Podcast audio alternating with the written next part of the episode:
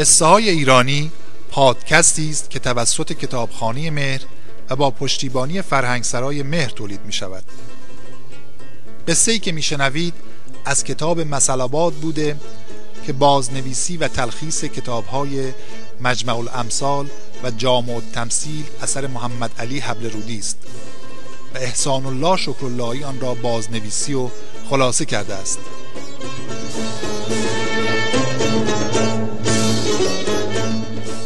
پشه چو پر شد بزنم پیل را.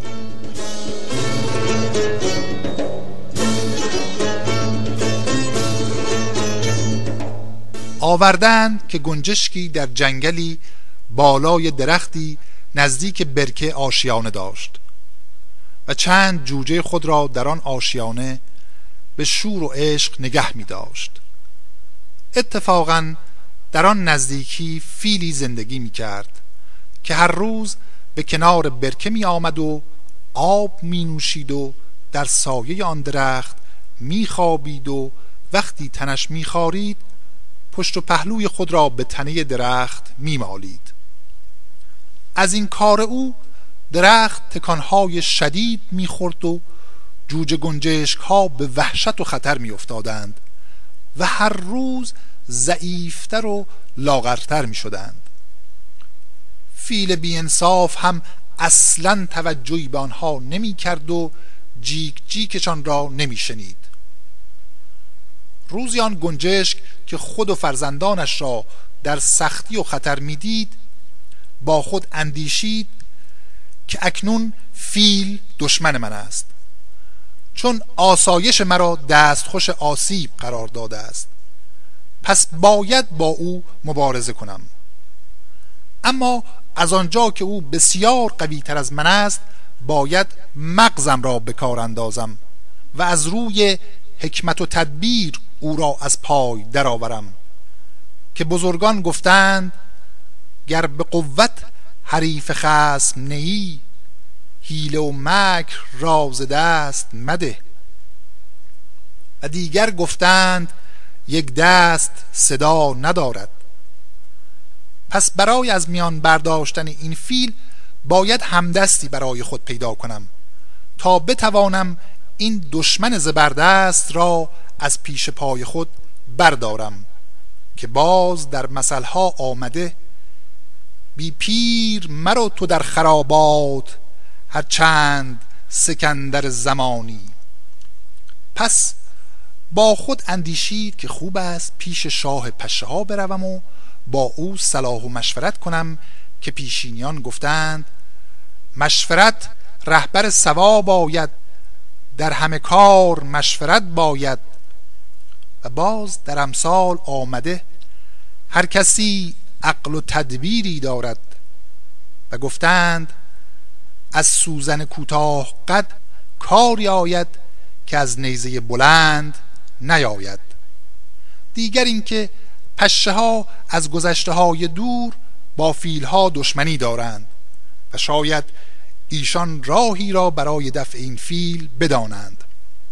پس گنجشک نزد پادشاه پشه ها رفت و گفت ای یار عزیز امروز مرا به تو حاجتی است که گفتند یار کار افتاده را یاری از یاران رسد. اگرچه ما پیش از این خیلی با هم خوب نبودیم. و گاهی به شما حمله می کردیم و شما را تعمه خود و جوجه های خود می کردیم. اما در هر حال در حال حاضر با شما صلح می کنیم که دشمنی مشترک داریم و از شما همراهی و یاری می خواهیم. شاه پشه ها گفت خوش آمدی و صفا آوردی. بگو تا ببینم چه حاجتی داری و دشمن تو کیست که به لشکر پشه ها نیازمند شده ای؟ از دوست یک اشاره از ما به سردویدن جایی که پای دوستی در میان باشد سر ما در میان است. هرچه از دستم برایت کوتاهی نخواهم کرد. گنجش گفت ای یار عزیز دوستی را برای روزگاری نگاه باید داشت که به کار دوست آید. خلاصه ماجرا را برای شاه پشا تعریف کرد و گفت می‌خواهم با لشکرت به گوش و چشم فیل فرود بیایی و به لشکر خود بفرمایی که چشم و گوش او را آنقدر نیش بزنند تا زخم شود و از آن خون بیاید. شاه پشا قبول کرد و گفت این کار سهل است اگر یار اهل است. در همان ساعت شاه پشا با لشکرش حمله ور شدند و یک شبانه روز به گوش و چشم فیل نیش می‌زدند تا آنکه خون از سر و صورت فیل روان شد.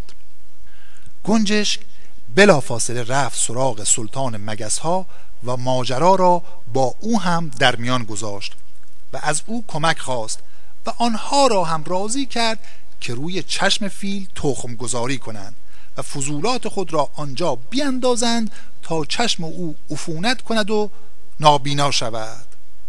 آنها هم پذیرفتند و یک شبانه روز کارشان تخم گذاری در چشم فیل و انداختن فضولات خود در آنجا بود. همین کار باعث شد که فیل نابینا شد. گنجش گفت هرچند تا حدی در کارم پیروز شدم اما هنوز کار تمام نشده. باید فکری کنم و چاره بیندیشم که فیل را به کلی نابود کنم. پس به سراغ قورباغه ها رفت و سردستی آنها را پیدا کرد و گفت من کار نیمه تمامی دارم که برای تمام کردنش یاری تو باقی مانده است. سرخیل قورباغه ها گفت بگو چه کاری از دستم برمی آید گنجش گفت در آن سوی برکه گودال بزرگی وجود دارد. شما خودتان را به اطراف آن گودال برسانید و قورقور کنید. فیل که نابیناست و چند روز است آب ننوشیده و حتما تشنه است به خیال آب برکه به طرف آن گودال می آید و در آن می افتد و از بین می رود و ما هم به هدفمان می رسیم آنها همان کار را کردند. فیل بیچاره با شنیدن صدای قورباغه ها به خیال آب در آن گودال افتاد و هلاک شد و این سخن از آن زمان مثل شده که پشه چو شد بزند پیل را. این تمثیل را برای آن آوردیم که مردم هوشیار بدانند که نباید دشمن را خار شمرد هرچند او ضعیف به نظر آید. چنان که در مثلها گویند دشمن نتوان حقیر و بیچار شمرد. و نیز گفتند هزار دوست کم است و یک دشمن بسیار. و چه نیکوست که اصلا با کسی دشمنی نداشته باشی. اما اگر به دشمنی دچار شدی باید بدانی که نباید دشمن را دست کم گرفت.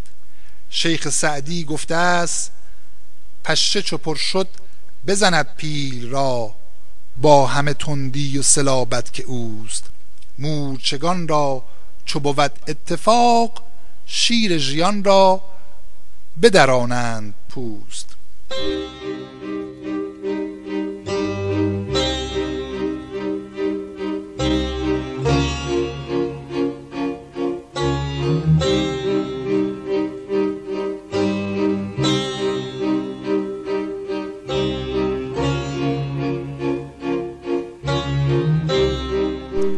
پادکست رو من ابوالفضل نجاری به همراه محسن سعادت و داوود وجدی تهیه کردیم.